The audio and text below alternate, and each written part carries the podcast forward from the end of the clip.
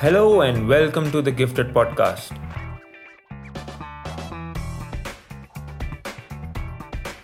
I am your host, Neeraj Mulani, and in the Gifted Podcast, I speak with elite athletes as we try to challenge the misconception that athletes are just some people who are talented or gifted with special abilities at birth.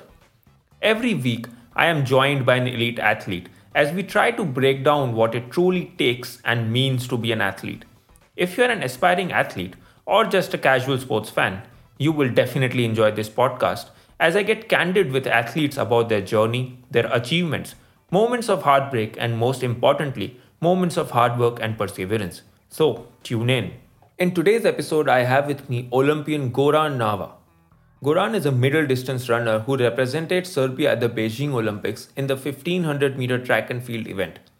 In our chat today, Goran and I go back to the year 2007, 1 year before the Beijing Olympics, when Goran had been a corporate employee for 2 good years and suddenly decided to pursue his dream of becoming an Olympian.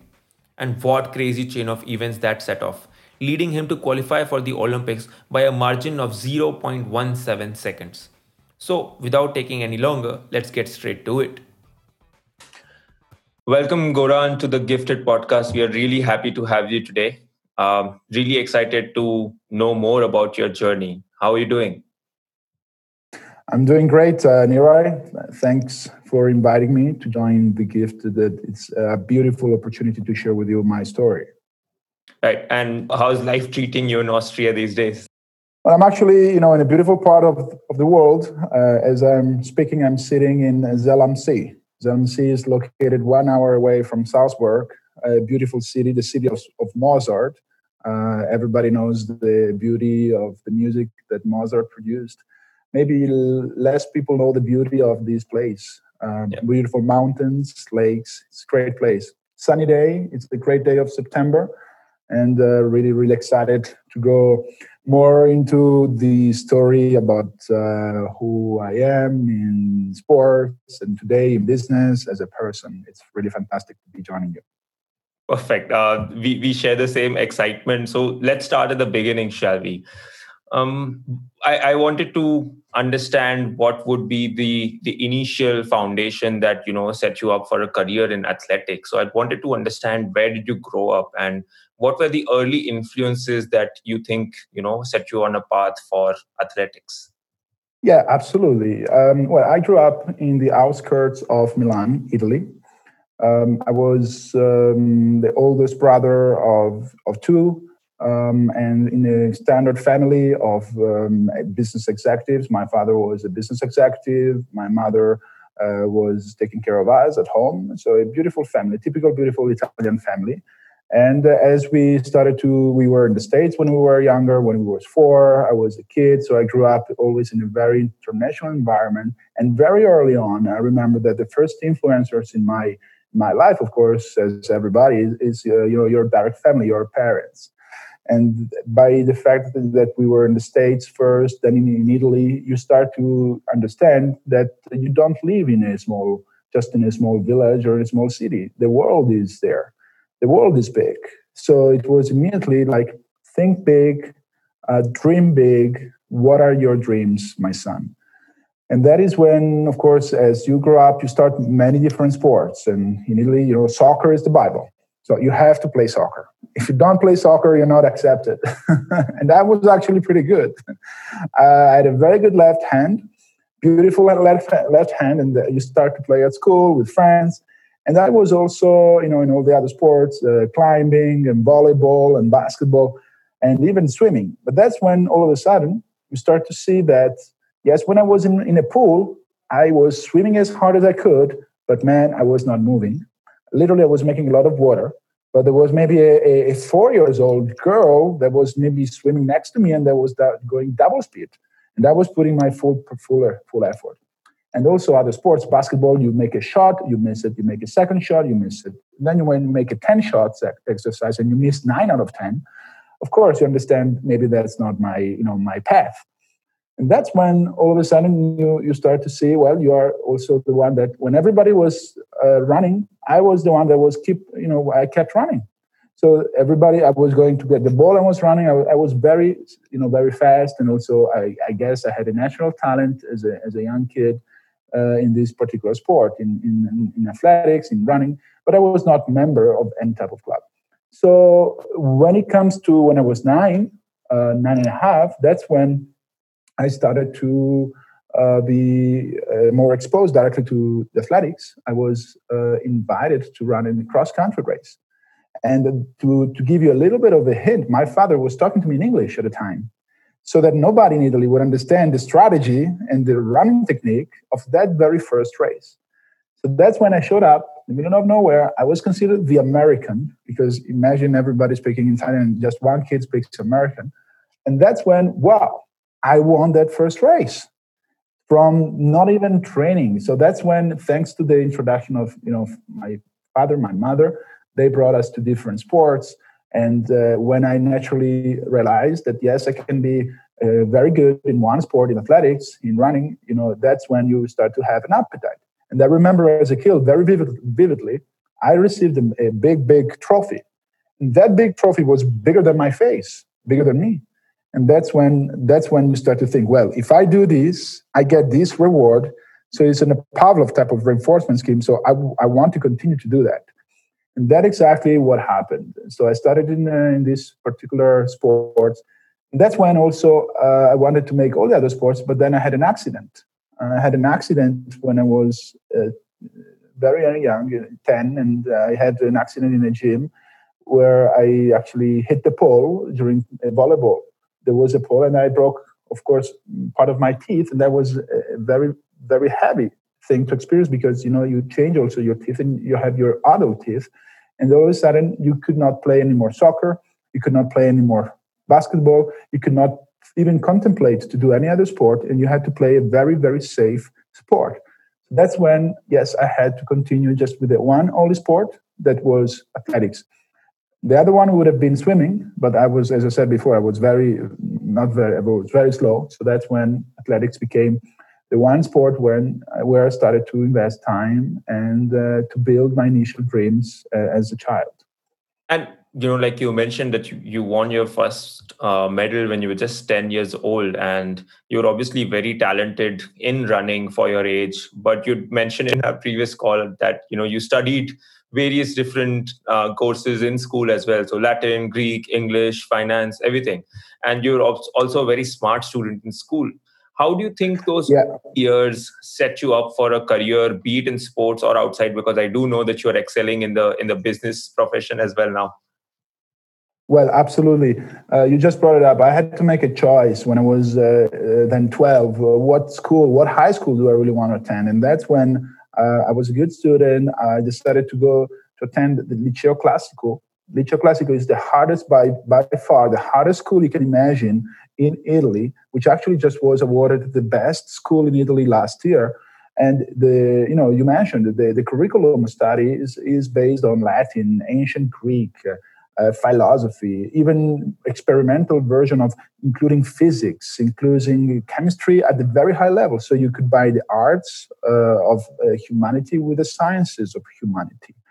And that's where all of a sudden you start to talk and to read about Homerus, about Sophocles, about all the Latin writers and Seneca. And you start to read about this history that is full of events, full of personalities, full of major accomplishments in the history of humankind. And that by being in this environment, you cannot remain totally agnostic to the fact that humanity has progressed through big dreams and big personalities that went after their dreams. You start to talk, read about Thomas Alva Edison. You're discovering a new continent. You really go through that phase of life where you're like a sponge, and you understand that the world has progressed thanks to these personalities, thanks to these dreams and individual accomplishments. And that's when you also, as a person, start to think, wow, I also want to have that type of life. And yes, it was very demanding. But that is the school, that is the environment that forged my mind more than my body to really understand that anything is possible. And anything is possible if you put your mind to that. And that, of course, you have you have a lot of organizational things you have to be taken care of. I had to go to training at 5 p.m. and come back at 7 p.m. and whenever it was rainy, cold, no matter what. So you learn very on that in order to be successful, you also have to be structured. You have to be organized. You have to be methodical in the way you manage your daily tasks. So that started to be as you're 16, 17, 18. As you can imagine, that's the age when a lot of people want to go out, have a drink. A lot of people want to go out and have a good time with friends. And that's when, I had to remember on Saturday nights, I had to say to my friends, I'm sorry, guys, I have to go home. And when you're 17, believe me, it's very hard to leave all your friends. And if you have maybe romantic stories, also to leave the girl that you really like with all the other guys, and you have to go home because you have these dreams. And the only thing that kept me really focused was the fact that I had really big dreams in my mind. So I would justify that with myself. I would say, yes, I have a reason. I have a reason to go home. I have a reason to really commit to what I'm doing. And I had to make sacrifices with friends, but there was a big reason behind. And that is when, of course, you make also decisions about the next step of your life. Once you are 18, you have to think about how I want to be as an adult. What am I going to do in life? They ask you, what do you want to be in life? Well, when you're a kid, you want to be an astronaut. You want to be, you want to be something very heroic. But then as you mature, of course, you want to make sure you can do something you're good at. And I understood at the time, yes, athletics could have been, for me, a way also to continue to get an education and to finance also my education. And that is exactly what I decided to do. When I was 17, all my friends were thinking about, okay, yes, we're going to go finish high school. And I was thinking, yes, that's great. But then I also have to prepare for my university career. And October comes, starts to be foggy, starts to be cold in Milan. And that's when I remember having to go again with my family, 7 a.m. to take the TOEFL, Test of English as a Foreign Language, to make sure that I could apply for a university. And then I had to take the SAT, and that's when I have to make sure you study. So you had to study 2 times, 3 times, making sure that I was well prepared. And all of a sudden, to give you a very small also anecdote, somebody in the world of athletics came to me and said, Goran, listen, I heard you want to go to the States for your university degree. Are you serious about that? I answered, of course, yes, I am. Because a lot of people at your age, they have talent, they have the opportunity, but maybe they don't have what it takes in their mindset to really say, yes, I want to go after it, and I want to really do that. And that's when I was looking at this person in the eye and said, look, I will do absolutely everything that is necessary, that is in my capabilities to go after my dream, and I want to go there. So that's when this person helped me to get in contact with different universities after having all the exams, after having all the, of course, certificates that were necessary, and I got a few offers. And of course, the decision was easy. I went for the university that gave me the biggest amount of support, financial support, because at the time, of course, my father said, you know what, you want to go to the moon? I'm going to take you to the space shuttle. But then the space shuttle, you have to take on your own to go to the moon. And you can go to the best schools in Milan. If you want to go to America, my son, please go for it. I'll support you to the space shuttle, but you have to go to the moon on your own. So that's when I really decided, yes, I got the scholarship. I went, I took an airplane on August 2000, and that's when I started my journey at Radford University in Virginia. And after finishing in school in Italy, like you mentioned, you went to Radford University in the States. And during our conversation, you touched upon the cultural differences that, became very apparent to you when you landed in the US. Could you shed some more light on your 4 years in the US? Of course. As the moment you land, well, the first thing is you think you are in dreamland. The university campus, it's something unique. You only have that in the States. The beauty of walking, you have the library on the right, you have dormitories on the left, beautiful buildings, historical buildings. You have the common areas, cafeterias. You have everything is within 1-2 kilometers. And that's the beauty of the experience. So you think, wow, this is paradise, it's dreamland. Then first meeting, the first head coach, first lesson was, ladies and gentlemen, I'll tell you one thing that you should remember forever. The second is the first of the losers. And I was thrown out by literally, I fell off my chair because I was like coming from, of course, a high school where you think in a different way, your medals, dreams, and here is a very competitive spirit coming in. The eyes of the tiger, the tiger's eyes, and the go-after mentality, the go-getter mentality. And that is a very true, very dominant type of mentality that a lot of American schools instill upon the athletes, and they build also successful career after having this very, very competitive nature and competitive mindset in their process, not just in the competition, but also in the training part of the daily activities at school. So that's, yes, absolutely a difference in terms of the attitude of the cultural settings. And of course, that was, for me, important. Because as a person, I grew into at a different level. I grew into being, yes, of course, motivated, but also being able, what I always say, to perform at the moment that counts.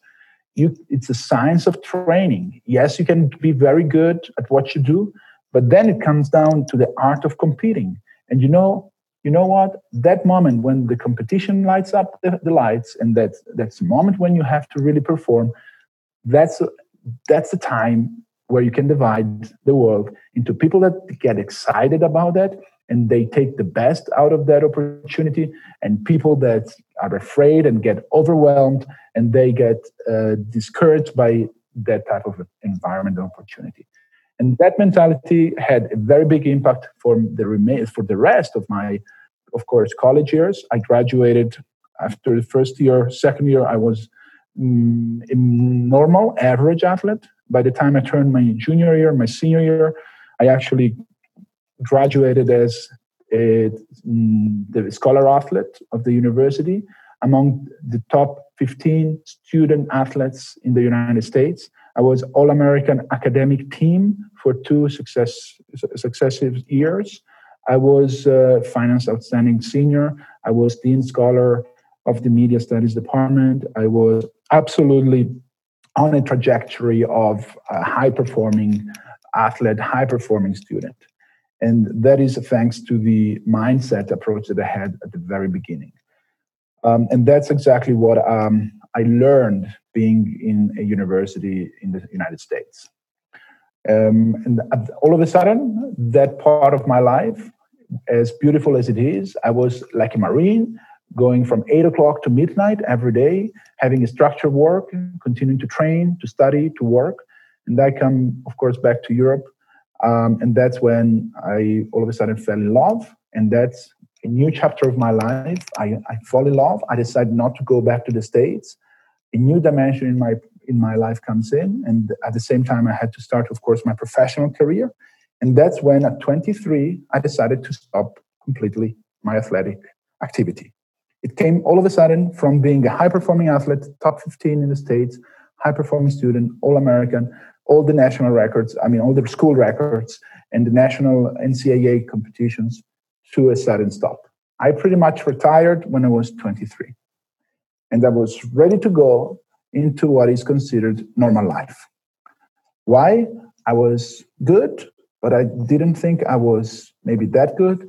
And also you get involved into the normal circle of life. You get involved into, okay, what you're going to do between 25 and 30, you're going to keep doing for the rest, most likely, of your life. I had people advising, be very careful about your professional choice. You don't want to jeopardize your future professionally. You want to stick to your career. You have a great education. You have a great mind. You don't just want to go after, a dream, a childhood dream of the Olympics. Come on, be real. You're 23, you're not a kid anymore, just go, be safe, go on a professional career. And I had to really these insights from a lot of people. And that's when I started to to work. I stopped running, stopped competing. I was in Milan. I started to work as a business consultant in a strategy consulting firm in Milan. Then they gave me the responsibilities, increasing levels of responsibilities, to build their company in Italy, and to go after, of course, the growth of the company. And now we are in the time of my life where I always say I lost that fire. I lost that fire that I always had in me through my childhood, through my high school years, through my career at university. All of a sudden, I really collided. I crashed with reality. And that crash was big. It was big, where it destroyed completely my inspiration as being an athlete.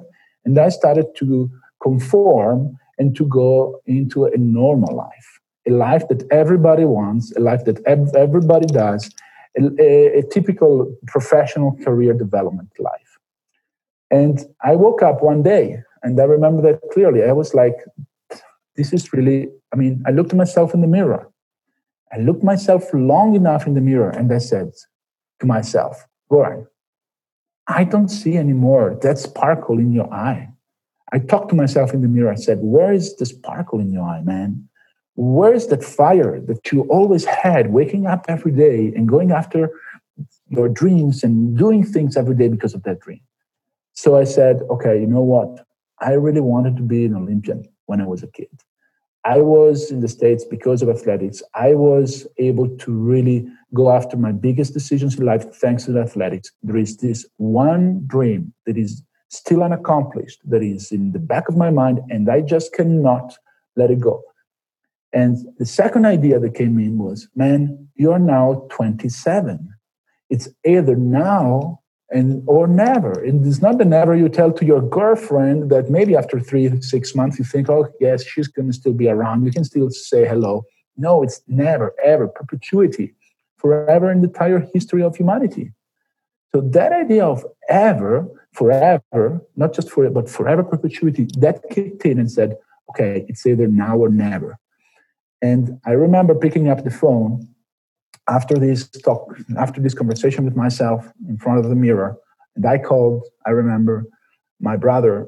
And I said, Boris, I decided that I want to train again for the Olympics. And literally the phone went toot, toot, toot, toot. Really, he just literally left the phone conversation. He was like, I guess you just hit your head. I shared that also with my family. It's the first people, of course, you talk about things, important decision. And the reception was, my son, are you okay? Is everything okay? Are you crazy? You have a professional career. Don't jeopardize your career. So that's, you see, your brother is telling you, he's not answering, he's putting down the phone on you. Your family is telling you you're crazy. You should not jeopardize your career. So where do you go? You talk with your coach. Okay, so I talked also with my, at the time, coach. And here we go. I remember he said, well, I'm not sure if you have the necessary, you know, the technical assets that may be necessary to go to the Olympics, because otherwise you would have already done it. And you know what? In front of the universe. So I had the universe against me, and I took a position and said, I don't care. I'm going to go after it no matter what, because I believe inside my heart that this is something that I will pull out, and I will do that. And that's exactly when I put my shorts on. I remember I took the shorts, the shoes, and started to run. And that's all of a sudden when you have a disconnect between your mind and your body. I still thought that the body was the same physical body, athletic body that I had left 3 years before when I actually graduated. And I was at the peak at the time of my athletic career. And then the body all of a sudden after 100 meter was, the heart was beating very fast. My breathing was very fast, and I was like, man, this is not possible. I'm an athlete. Come on. I was talking with my body. This is not happening. So I had to go through pain. I had to go through really rainy days. There was cold. There was sun. There was, no matter what the condition, I had to reserve. I was reserving my hotels on booking.com just by looking if there was a park nearby or a track and field stadium nearby so that I could excuse myself during the business day at 5 o'clock, and I had to say I had a conference call with a client in the States. The reason was I was going back to my hotel, and I was putting my shorts on, and I was going for my training in secret. I was ashamed to tell that to the clients. So I was training secretly, and I was doing that every day, even if I was a businessman and I was traveling. Sometimes I would even stop my journey, and I would put my shorts, and I would travel just because I had to do that before nighttime. So you had imagined the hurdles and the absolute the determination that I had at that time to really go after this one dream. And that is 2007. So we're talking about now one year before the. So you imagine if you had your brother telling you, I want to go to the Olympics one year before, you would probably hang up on him. Absolutely. Claiming that you'd be there is one thing, and it sort of is inspiring as well. But I'm sure there would have been, treacherous training hours that followed after that. After you made up your mind that you want to be there. And how did the pre-Olympic training phase come along for you, especially considering that you were only a year away from the Olympics? Because in normal circumstances, it's definitely late for an athlete to decide to go to the Olympics, right? Yes, absolutely. So yeah, I would, let's say, looking at the timeline, the pre-Olympics time would be 1 year and a half before. So January, February 2007, that's when I'd made up my mind, and I was, let's say, thinking about doing more training, investing in myself. And then it came down to, okay, I want to build my physical performance at the highest possible level. So I looked at the list. I was living in Italy at the time. So I looked at the list and I said, who is the best athlete in Italy? If you want to be the best, you have to train with the best. So I put the list down and I said, okay, I'm gonna call, they were friends of mine, I'm gonna call the number one athlete in Italy. So I want to train and just copy and paste what he's doing. And I picked up the phone and I called him, and he was not available because he was in a training camp with the Italian team. And he was preparing for the World Championships in Osaka in 2007, which were going to be held in August. So, okay, I draw a line on his name and I said, okay, who's the second guy? I got the phone number of the second guy. I called him up and he said, well, it's good to hear from you. Great. But my wife is pregnant. It's not the best time to be now training together. And I said, yes, but are you there? Are you in training camp near Brunick in the north of Italy? He said, yes, but maybe it's not the best time. Okay, don't worry. Put out the phone. I took 3 weeks off from work, vacation, using my vacation time. And I went up there. I literally I went on my own, investing again in myself, and I was staying in a dormitory. I was paying myself, self-financing my expenditures. I had pretty much no team. I had no national interest. I had nobody looking at me. It was just me, and not even a coach, nobody that was really with me. I just wanted to go with the best and train with the best, to copy and paste what he was doing. So I was not even allowed to be in the track together. So I was training on a gravel soccer field, and one day I remember I was doing some circles on this gravel, and there is a person that comes up and says, "Excuse me, who are you?" And I said, "Well, I'm just here to lose weight." And I said, "It doesn't look to me that you're losing weight. You are looking good. You're running fast." And then he said, "Well, yes, I'm actually just trying to pick up some speed here." Okay, you go there. And when I whistle, you run. Okay, so that's what I did. He came, I arrived and said, okay, how was it? He said, you don't make questions. Go back there, and now you run again. And I ran again. The second time I said, how was it? He said, look, you go there. I look at the time. You just think about running. So I go over there, and I go the third time. And, he was like, okay, so tell me the truth. What are you doing here? Because you are doing very, very good here. I said, well, I'm actually, I'm hoping to run for the championships and the Olympics. Okay, very good. But if you want to tomorrow, you can come up to the track to join our session. He was the coach of the athlete that I called, and he by chance ran into me. And that's when I was invited to join him. And that's kind of when I started to train with them together, just literally putting myself behind this athlete and doing the copying and pasting, doing exactly what he was doing. And he was the second best athlete in Italy. And I was nobody. I was just officially losing weight. And of course, I was behind, but that was good. And I showed up in a race. I did good in Porto Recanati, nearby Recanati in Italy. And that's when the race where everybody knew that if I were going to do well in that race, that was it. No, nothing would have stopped me. And I did relatively well. So I did the time that, just to put in perspective, I did the 3:48 on the 1500, which is 10 seconds higher than the Olympic standard 1 year before. This was in June. And you're thinking, in 1 year, 10 seconds is like what people do in 5 years in their athletic life. So, okay, no matter what, I'm going to do it. I invested again, and I go again. I took another 2 weeks break, and I went to St. Moritz. And here I am in St. Moritz in Switzerland with other friends. And that's when I received a phone call. I received a phone call while I'm in the training camps in St. Moritz that I received officially the Serbian nationality that I asked for when I was a teenager to make my mother happy. And that's when all of a sudden I could participate to the Olympics also for Serbia, which was the side of the family that was far away. I always wanted to make them proud. I always wanted to make my mother proud. I always wanted to represent Serbia at the high level to make, of course, this part of my story, personal story, very proud about what I was doing. And that's when the idea came, you know what, I can also represent Serbia at the Olympics. And that's then just the beginning of being even more determined, being more concentrated, and being more focused in really going after this dream.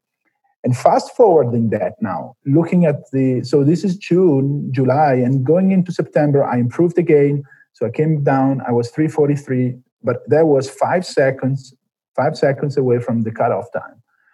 So that's when, what are you going to do? I started to be invited. At that point, I got in the radar of the National Federation, of the Italian National Athletic Federation.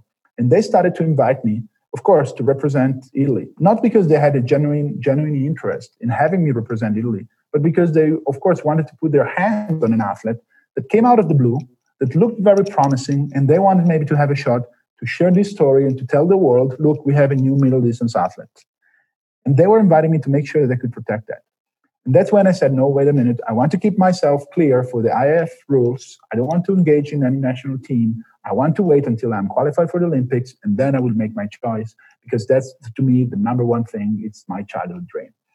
And that is when, again, I went back in training camp, came back in May 2008, just 2 months before the Olympics, and it was a total disaster. I spent the entire winter season training and growing and doing weightlifting, doing aerobic training, doing speed training, doing power training, doing lactic acid, everything you can imagine, going in training camps. And you go in the first competition, and that's 5 seconds. It's still like the previous year. So I was destroyed. I was like, okay, this is not going to happen. And I had two choices. Either I give up or I double down. And I decided, you know what, it's not going to happen again. We are in May now. The Olympics are in August. I don't have a second chance here. Let's double down. And I decided to go back to train, and again in Brunick, in Italy, high altitude training alone. And I remember there was an episode when even there was a lady that was living there with no car, no telephone, no connection to the world, no connection to the universe, I would say. And one day we were talking, and she said, you know, I've been looking at you, Goran. You've been here on your own. You've been training. I know what you're doing. I looked at your name, and this is a message for you. And she just wrote on a piece of paper with a special character, glowing, beautiful yellow, in Italian, Giochi Olimpici riceveranno astronascente, which stands for the Olympic Games will receive a new star, a new glowing star. And I was like, I had shivers coming down my mind, because again, I was nobody there, literally. I didn't even run. I was the champion of my house. I was not even Italian champion. I was nothing. So that's when I go back again. I was fully motivated. Okay, perfect. Even the stars, there is a destiny behind. It's aligned with me. I go into a competition in Saragossa, again a failure, total disaster in Spain. And I decided at that point, there was another race in Milan after a few weeks on the 800, and that is again even worse. So it was going backwards. So that's when I started to say, okay, well, you know, I just have to acknowledge reality. It's not happening. It was 10 days before the deadline. So that was on the 3rd of July, let's say, the very beginning of July. The Olympics are in August, and you're still nobody, and you're failing miserably. And that's when I was ready to go to book my vacation. I remember having Messenger open, and I was booking Messenger. And all of a sudden, I'm booking this reservation to go on vacation. And a friend of mine comes up and says, "Hey, I heard you're training for the Olympics. When is your next race?" Well, long story short, she convinced me not to go on vacation and to participate to the last race, the very, very last race available in my life at the time and in the circuit of athletics, to qualify. And that was in Milan, and that's half an hour from where I live. And that is the Meeting Notturna di Milano, where you have high-caliber athletes from the world already qualified for the Olympics, and they're there just to fine-tune their preparation. And that was a big, of course, big race. And I didn't think I could get accepted. Well, I got accepted in their race thanks to some connections, and I was put on the line to run in the 1500. And before, of course, the race, my coach at the time told me to run the race completely different from I've ever done in the past. He said, "Don't run it like you've done so far. Just start slow. The first 600 meters, switch off your brain, and then start to move one athlete at a time and start to pass each individual athlete one by one. And just keep going and keep passing one by one and never stop. But the first 600 meters, start slow." And then I had another person that was one of the managers of my team who came to me before the race, just next to me, and said, "No, Goran, don't worry. If it is your night, it's going to be your night. And you just don't worry about it." And you're thinking, "Oh man, this is it's easy for them. Okay, let's go, let's do it." Pressure. So the race starts. Sorry. No pressure at all. No pressure at all. And that's when you have, by the way, I had my girlfriend, I had my family, I had my brother, and my brother was the one that just 1 year before, he said, "Goran, you said, life is not like being Peter Pan. Stop being Peter Pan. You cannot make it. Come on, stop." And this is your brother, huh? It's your first line brother telling you this. And he was there the night. So he was there looking at this last chance meeting. And it's either in or out. In life. No more other choices. I mean, literally. So the race goes off, the gun shots, and then boom, I start the race. And here I am in the middle of the pack. And I'm thinking, okay, hold your horses, man. Go slow, go slow. And that's when I don't have a clue about how fast am I going. Literally, we go the first 500. I have no idea. I'm thinking I'm going fast. I'm going slow. But in reality, I was going very fast. And I thought I was going slow. So that's when, after 600 meters, I start to pass first person. I pass the second person. I start the third person. And here we go. The bell, the last lap, goes off. And I look a little bit up with my eyes, and I see in front of me the athlete from Italy that was already qualified for the Olympics, who was going for the World Championships. And I see other 4 or 5 Kenyans. And I'm like, man, this is the head of the race. These are all Olympians. These are guys that, you know, they're going in 1 month to Beijing. So I told myself, just stick to these shorts, these red shorts in front of me. For whatever reason in the world, you're not going to let them go away from you. And I put my eyes on the shorts of the athlete in front of me. We ran the last lap, and that's on the last event. Straight away, I was ready. I was passing a few people, and that's when I arrived. And I had no idea of the time, literally no clue. And I just finished in the middle of the top 5. I had no idea. And the first results goes 3:36. The standard at the time was 3:39. And I had to run under 3:39. And then the second goes 3:37. And the third is 3:37 and high. And then goes the athlete in front of me from Italy, who was 3:38. And I thought, okay, I was just there with him. I have to be under 3:39. But the problem, there was a technical problem on the screen, so my result was not coming out. It was for 1 minute and a half, the results did not come out. And I was standing in the middle of the stadium, and there were other athletes, and the judges were telling me to move, and I said, I'm not going to go anywhere until I see my time here. And then all of a sudden, after 1 minute and a half, almost 2 minutes, the result came out, and that was 3:38:35 by 65/500ths of a second, which is, this is exactly the time. It's nothing. It's like this amount. I made it for the Olympics. You cannot imagine. I started to scream of happiness. I started to jump. People in the stadium, they knew me because, of course, I was born there, I grew up there. My brother jumped in the stadium. You see people getting crazy on the stadium. I was doing a victory lap, even if I didn't win, as if I was, the champion. And I could just not believe that all of a sudden I made it. I was not yet an Olympian, but I qualified for the Olympics. And that's the proof that it came down to the very last race possible. And it came down after 15 years or even 20 years. Since I was 10, then I was 27, so 17 years of trying. And 17 years, if you add up each day of 17 years, well, it's a long time. It's a really, really long time. That's pretty much how I made it to the Olympics, yeah? Yeah, and, now that you have qualified for the Olympics, you had a major decision in front of you in terms of deciding who do you represent, Italy or Serbia. And, like you mentioned, it was very serendipitous for you to get the Serbian citizenship just, a year before the Olympics. And just when you decided you want to go to the Olympics, how did that transpire out for you? And, how did you made your decision to go for Serbia? Yes, absolutely. I was actually in a position where I could try one more time to make the A qualifying standard for Italy. My qualifying standard was the B standard, which is enough to go to the Olympics, assuming there is no other athlete representing that country that has already an A qualifying standard.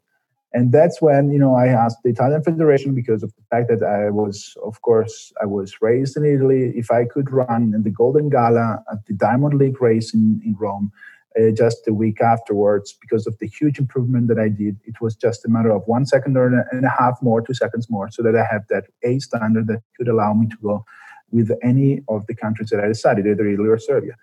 And that's when the Italian Federation refused to let me even show up at that race, not even giving me the chance to qualify and to make the A standard. And that's pretty much, I remember the head coach of the Italian national team was in a very hard position. He wanted me to race, but then some politicians inside the federation, they did not like the fact that I could choose also to represent my mother's country, which was Serbia. And they were like, no, I want to put a ban. And I remember watching on TV the Golden Gala race, the Diamond League race, and that's when I picked up the phone and I called the Serbian National Federation and said, guys, let's go to Beijing. And that's when I chose to represent Serbia. The Serbian national team and the Olympic team has always been for me like a home, great hearts, great tradition of sports, great recognition of the individual achievements. They actually made three questions. Did you qualify? Yes. Do you, of course, have the rights to participate as a Serbian citizenship? Do you have the okay of your team? Yes. And we have one last question for you, which you have to answer. Do you want to go to the Olympics? And I said, yes, of course. Okay, let's do it then. As simple as it is. That is the Serbian mentality. As simple as it is, as transparent as it is, as beautiful as it is. Whether in Italy was more political and you had to be inside in their circles in Rome. And so that's where my choice opened a completely new dimension. It became a new home. I didn't speak Serbian at the time, despite the fact that half of my family is from Serbia. And I had the beautiful opportunity to learn that during even then the next steps, as I will be happy to share during the Olympics, having the coaches coming during lunchtime with me and introducing me and say something in Serbian. And it was so fun, everybody was helping me. And to a certain extent, this choice came completely out of the blue also for Serbia, because here we go on the newspapers. So the newspapers, and before I go into, of course, when I announced that, even the alignment, can you imagine? I retrieved these documents. I was officially granted Serbian nationality citizenship starting on the 3rd of July 2007, which is exactly 1 year before the Olympics. And there is a YAF norm that states, in order to be able to represent the country, you have to have at least 1 year, 1 year of citizenship. And this decision, believe me or not, was not made just a few months before. This decision was made in 2003, where the official Ministry of Interior said that on the 3rd of July 2007, I would be given the official citizenship. That's destiny. You cannot fight destiny. So that's exactly what happened. And that's when a new family of friends, a new family of athletes came together. Great personalities, as you can imagine, the biggest names today, and at the time also were, Novak Djokovic. We were together on the team. Milorad Čović, which is the challenger of Michael Phelps, who pretty much just lost because of a slight differences in the touching of the pad, of the Omega pad in swimming. The volleyball team, who was world champion, European champion, Olympic champion. The basketball team, that is the only team in Europe, maybe with Lithuania, that can stand up against the U.S. The NBA U.S. guys come and they are kind of respectful of the national basketball team. And here we go also in athletics. I am coming from nowhere, also in Serbia. And the newspapers are like, we have a 92nd qualifier of the Olympics. And this is Goran Nava. And the people were like, Goran who? Because Goran is a Serbian name. So they're like, who the hell is this guy? Where is this guy coming from? And that's when I went to Belgrade and I was dressed up in my professional attire, and I had even to pick up my uniform. I had no uniform. And they took me to the storage area where all the bags and all the uniforms were, and I had to look at my size to see between L or XL. And that's when you show up on the bus going to the airport, and you look like an alien because people are looking, who is this guy? Who is this guy? And you're like, hello, everybody. Hi. And you're talking maybe even English in Serbia, or maybe you're trying to mock in Serbian some hello. And they are looking, what the hell? He's coming from where? But then they are all of a sudden, they want to know more about you. And that's the journey. We are in the airplane. We flew actually from Austria with Austrian Airlines. So it was beautiful, from Belgrade to Vienna, and then from Vienna to Beijing on an Austrian airline flight. And here we go, the Olympic experience began. Yeah. And having made it to the Olympics with, just 1 year of dedicated training is a feat in itself. And at the Olympics, you finished 35th, but how was your experience at the Olympics, and what were your feelings about your performance? And more importantly, what is your idea of success, and how would you rate your performance? Absolutely. I mean, this is absolutely one of the most important and most beautiful experiences I have experienced in my life, not just as an athlete, but as an individual. To answer your question, the first thing about the Olympics is to just describe the experience. You are in a beautiful environment, surrounded by athletes that have the same passion, they share the same vision, they share the same goal. So no matter what level, you have Michael Jordan, Novak Djokovic next to you, you are all equal. You are there because you have a chance to really win that medal. No matter if you qualified the last week, like I did, or if you train 1 year, or if you train the entire life, you have that chance. What is on paper is on paper. Then everybody has to stand up. And the experience of the Olympics was beautiful also in terms of the environment. You have a beautiful village. China was opening up, to the world, the power of China. They had done a great, amazing job in terms of the village. The Olympic village is the cradle of culture, is an expression of the small world into the world. You could see the differences in cultures, even in the way the Olympic homes were built. You could see the Greeks, for example, taking out all the chairs and all the tables and even smoking at the Olympics because they are heavy smokers. And then you go after and you see the Brazilians, which are really, you hear music when you go by their houses. And then you go to the Russians, and that's where you have bodyguards and they're looking serious. And then you go to, each country had its own culture. And that was literally beautiful. Different colors, different musics, different faces, different races. But you're all brothers and sisters. And you share the same values and the same vision about why you're there.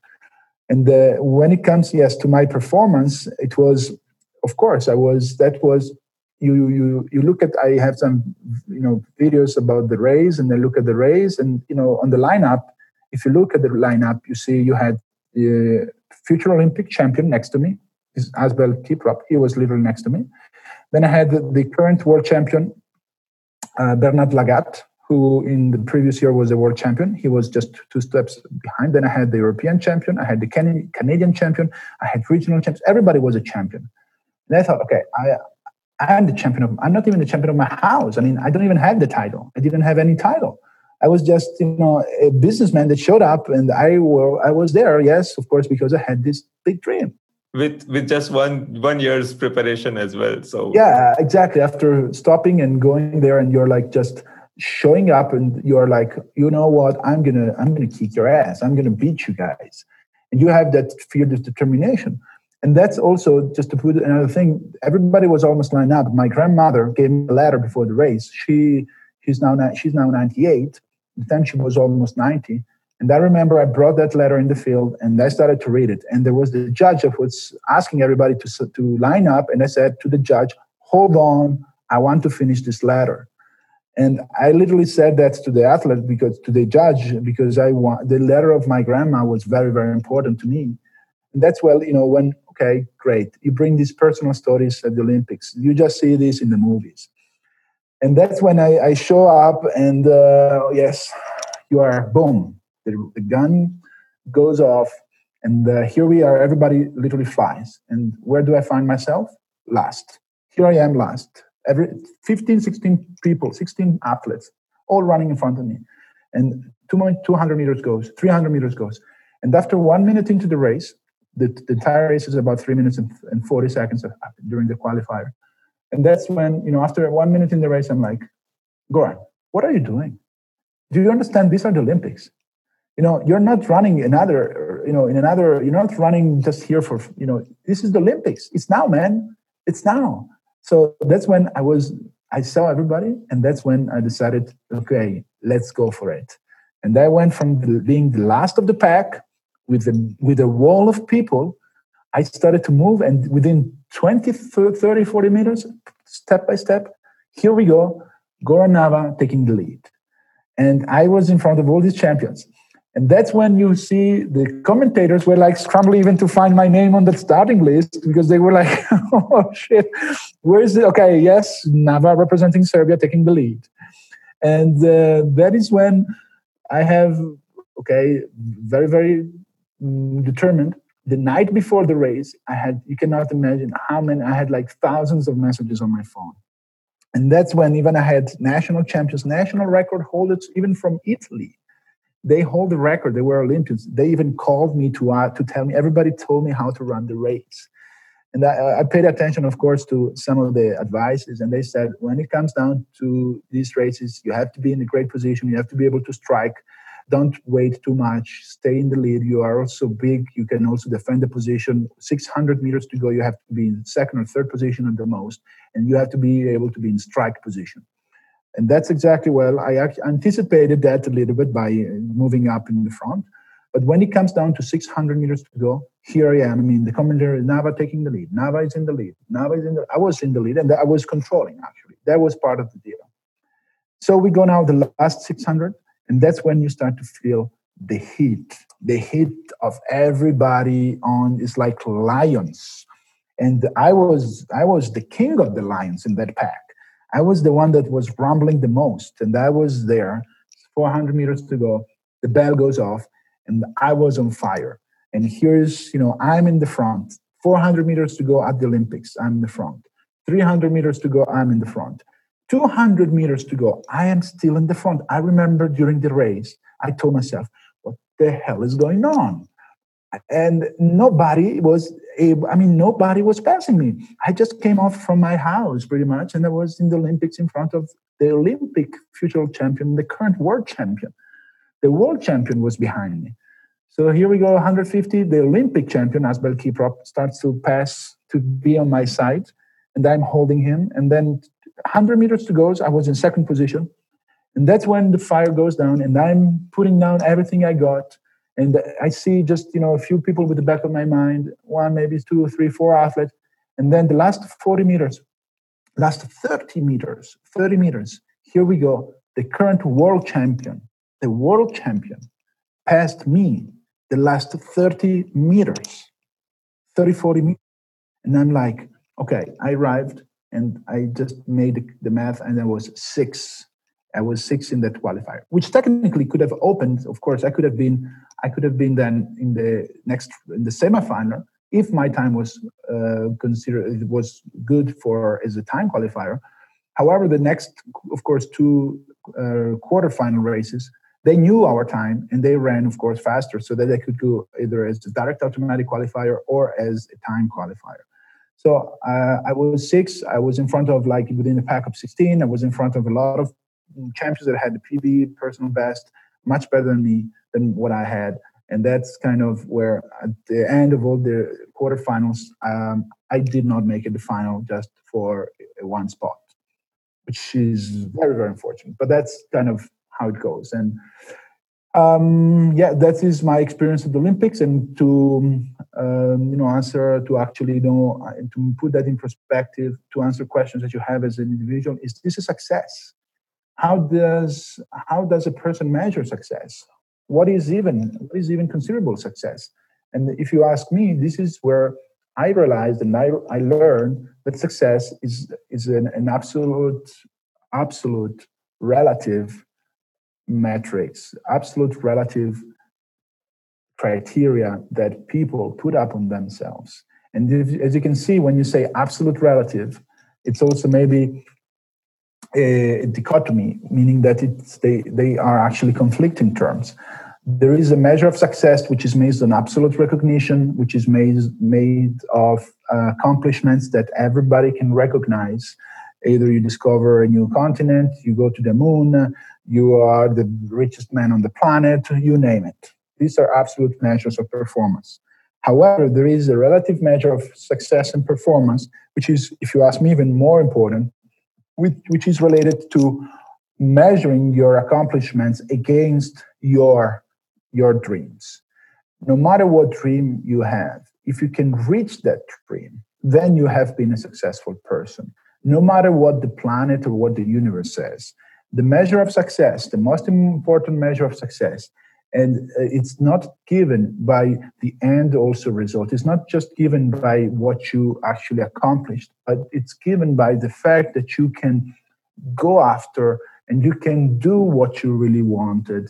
And you have a journey that leads you to a place that you really want. And this is a successful person. To being able to wake up and say, I'm doing something that is really what I want, that is making me happy. This is a successful person. And then, of course, at the end, you may have a final outcome, a result that can be greater or smaller or higher or lower. But the ultimate measure of success is related to being able to embrace the challenge. And I always say you have to have absolutely four things. You have to have, of course, courage to start. Because the day I realized that in the mirror, it took me a hell of a courage to say, I want to give this a chance, because you have to go against a lot of people's opinions.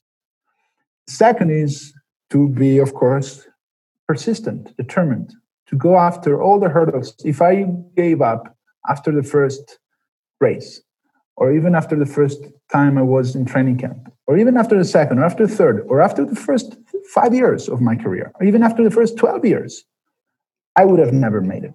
So being determined and persistent, that is absolutely key to accomplish and to reach what you really dream. Because you never know when it's going to happen. You really never know. In my case, it happened when I thought it was never going to happen. If it wasn't for destiny, probably, or other people, I would have probably given up. So there is also a component of luck into that. But there has to be, again, an enormous amount of courage to begin and determination to continue. And then on top of that, I always say, of course, you have to have an ambition mindset, an ambitious mindset, but that has to be in the back of your brain. You don't have to brag about this. You have to have it there. You can declare it. You can commit to that, but it's written small in your heart. But then what has to be tattooed on your skin, on your heart, very big, is sacrifice. You have to go and endure a lot of sacrifices, and that is in training, in improving yourself, in continuously making sure that you're going to the next level no matter what. And that's absolutely very, very important to have. So that is where success in my personal life has been measured around. I was able to reach this childhood dream. I did it in the most dramatic way, probably, and the most unexpected way. And that's when, at the end, I could sit down under a baobab, like in the tree, in full balance. And you feel you are fulfilled. You are fulfilled as a person.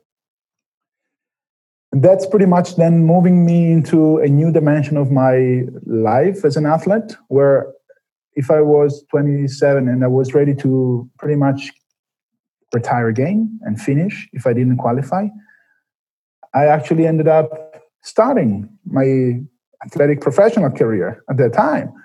And now, of course, going into the backlash into what I accomplished later, of course, I've managed in the following years to really bring home some accomplishments that for me are very important. But just to be specific on those, I was able to again be in two world championships, outdoor and indoor, in Berlin and in Doha.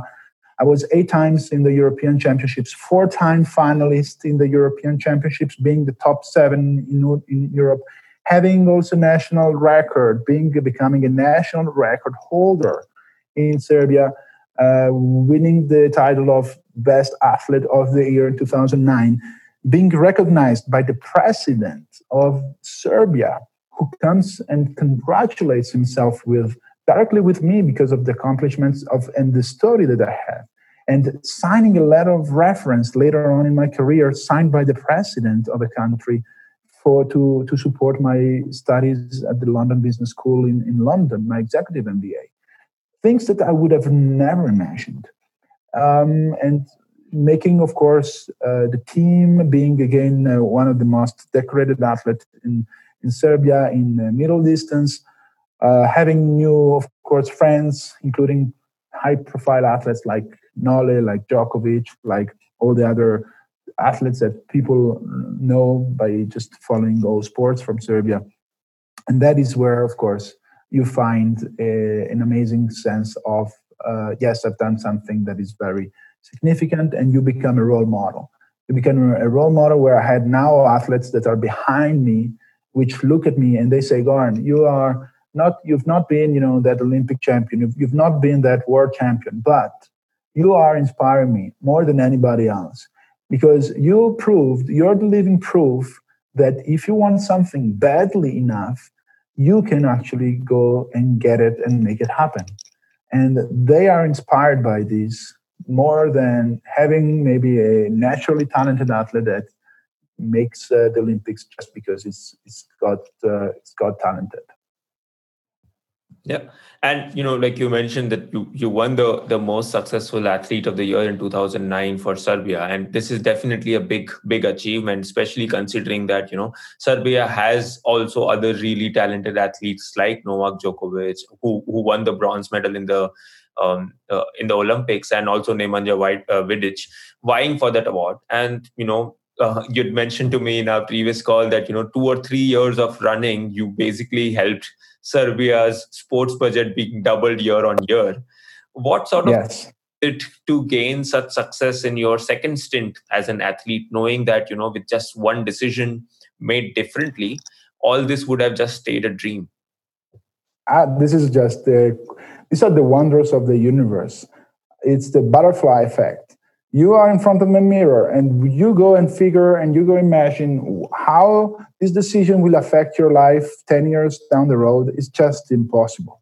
But when you see that happening and you realize that because of these small decisions, yes, you can change destiny of your own life. And in this case, even the destiny of an entire sports nation, where the Ministry of Sports literally showing up on a Sunday and looking at our race at the university games, where I was silver medal at the university games in 2010 and 2009.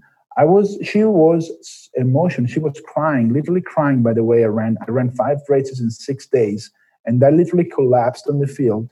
And I won another medal for Serbia in front of the Ministry of Sports. And that's when I was invited to go up the stands. And that's when the Minister of Sports is just hugging you and is literally is crying in front of you. And that's when it comes down to, oh, yes, the athletes, they have the right to follow their dreams. They double up the budget, not just for me, for all the athletes, giving other athletes the opportunity to follow their dreams. The feeling is just amazing. Being the most successful athlete of the year 2009, also something incredibly amazing. You, again, go from having a dream then to be recognized and to have the responsibility to transfer and to bring also your success to others, to inspire others. And there is no way to know that before. The only thing you can imagine is that, yes, of course, things will play out the way you are working for. Before then, you have to have faith. Of course, they say you have to have faith in the process. You have to always think that if you hit hard enough, long enough, structured enough, the same way that you're supposed to do that, that's going to pay off. And that's one. Once you have that faith, yes, you are in the right path to make great accomplishments. But the only way you can have faith comes down to passion. If you are passionate deep in your heart about something, that's where you can endure all the sacrifices and all the questions and all the falls that inevitably are going to come, as they come with me at my level. They came across the life of any athlete, and they will continue to come across the life of any athlete, and not just in their athletic life, but also in their personal life. But if you are really passionate about what you're doing, you can live through these phases and take the best out of it and become even better and inspire others to follow you by that. That is what really makes me also particularly happy and particularly proud. When I have, of course, done something that, big or small as it may be, yes, it made somebody's life different. It made my life different. It made the life of the people around me different, my family, of my friends. Sometimes they come to me and say, Goran, you're a source of inspiration just because of what you've done. And that is the feeling of, wow, this is, yes, it's possible to do something great, and then also to have a ripple effect on others and to inspire others to do the same. It's a virtuous cycle. It's a beautiful place. Yeah. And having retired once again in 2017 and now working with Hagleitner for almost 5 years and being their head of sales, what does the future have in store for Goran? Wow, that's then, yes, as you mentioned, business has been always on the side of my athletic life. We saw my life through the eyes of my athletic career, but you have to imagine that starting when I was 24, I started to be a businessman. I started to see in finance the language like metrics. You start to see financial statements and you think this is a world, this is a reality behind which gets done. And that's where you have an entire new dimension coming up now in my life. Of course, having retired now in 2017, after closing at the European Championships in Belgrade, saluting everybody with a nice also news conference, saying goodbye to friends, to families, and the world of sports, and also having the last symbolic race at the European Championships in Belgrade. Now, of course, I'm focusing entirely on my professional growth. I have a strong passion, of course, for business, particularly international business development, sales, and marketing, and having also finance. You probably know that I have been lucky enough to graduate from Radford as summa cum laude, as one of the most successful students, in 2 majors, finance and media. So I'm putting all this intellectual capital that I had into the world of business and bringing what I say, the language of business, which is finance, but translating that into the beauty of products, services, and people that bring these products and services to the markets. And this is, again, another now dimension, but it's a beautiful dimension. Yes, it's true, I have to say, you don't find the same adrenaline that you may have in sports, because let me tell you, if I ask you, do you prefer to be the one that is shooting the penalty kick at the world final, the world soccer finals, Brazil against Germany, and to shoot that penalty to make the one team win, or do you prefer to sign a 10 million contract? Well, my answer would be, I want to be in that final and shoot that penalty kick, all right? Okay, because that's the way, of course, I like to live. It's about emotions. But of course, business is giving, of course, different type of emotions. It's giving, of course, solidity. It's giving stability. It's giving you aspirations about creating value for stakeholders, for your company, for your clients, and to a certain extent, of course, for yourself, because it's economically also the base upon which people can generate value through business. And you can apply that in different areas. I apply that now in the business that I am. And what reserves the future for me, we will see. Of course, I'm in a typical career, corporate career, where you're growing in incremental levels. You are now responsible for a small team. You have teams on the ground in Europe. They are working in sales and marketing. They are high-performing teams. You can put the same passion, same drive, with that business, of course, savviness, which is necessary for the world of business. But you can really relate, yes, also there is a team. Yes, there is performance in business. Yes, that's where you want to bring what you've learned in terms of mindset, in terms of process, in terms of all the elements we brought before, courage, determination, ambition, sacrifices, and being prepared to the business of work, to the world of business, yes. And that's where, yes, it's beautiful. It's great. It's exciting. I'm now in Austria. I have, of course, built a successful 15 years career. And what is going to be next, it remains to be seen. To a certain extent, I am engaged in my business, current business growth in the current industry where I work. And it will continue, of course, this way. At the same time, I'm very also passionate about sports. So there is now a 3-year break from the last time I put my shorts on. A lot of people are speculating, will I go back to be a coach one day? I don't know. Will I go back to inspire others, maybe on the side of a team? I don't know.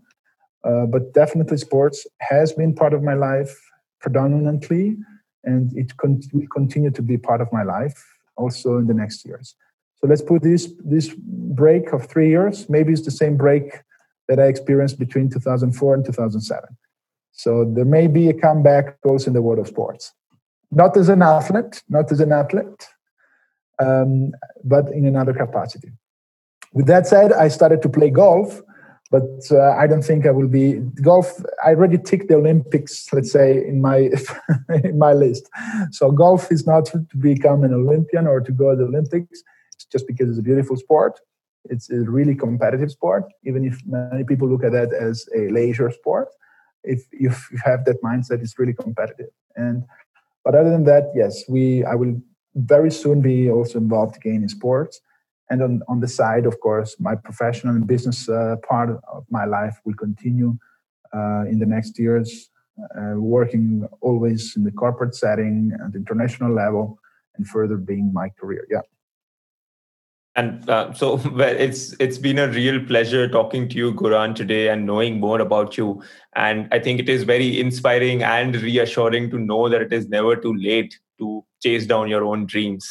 So thank you so much for sharing your journey with us today. And we wish you the very best for your future aspirations in business as well as sport, and really looking forward to getting to see you in any capacity possible again in sport. It was my pleasure, Neeraj, and you're right. It's never too late. And I wish everybody could go after his or her own dreams. And it was a pleasure for me also to be here today together. Well, Goran's story is so inspirational. Having started training towards his dream of becoming an Olympian only a year before the Olympics, and then failing multiple times to qualify, and then eventually qualifying by a margin of 0.17 seconds. One can hear the passion in Goran's voice and how proud he is of his achievements. And why shouldn't he be? Not many can just decide they want to be at the Olympics next year and then be able to deliver on that promise. This shows that grit alone can take you so far in the world of sports. So that's it for this episode, folks. Thank you for tuning into the Gifted Podcast. I have been your host, Neeraj Mulani. A gentle reminder, you can find us as The Gifted on your favorite podcast platforms, including Apple, Spotify, and Google. Keep following us on Instagram, Facebook, and YouTube as The Gifted Podcast, and on Twitter as The Gifted Pod, so you don't miss out on any upcoming episodes. Thank you once again for listening, and I'll see you next week with another special episode. Until then, stay well and keep your masks on.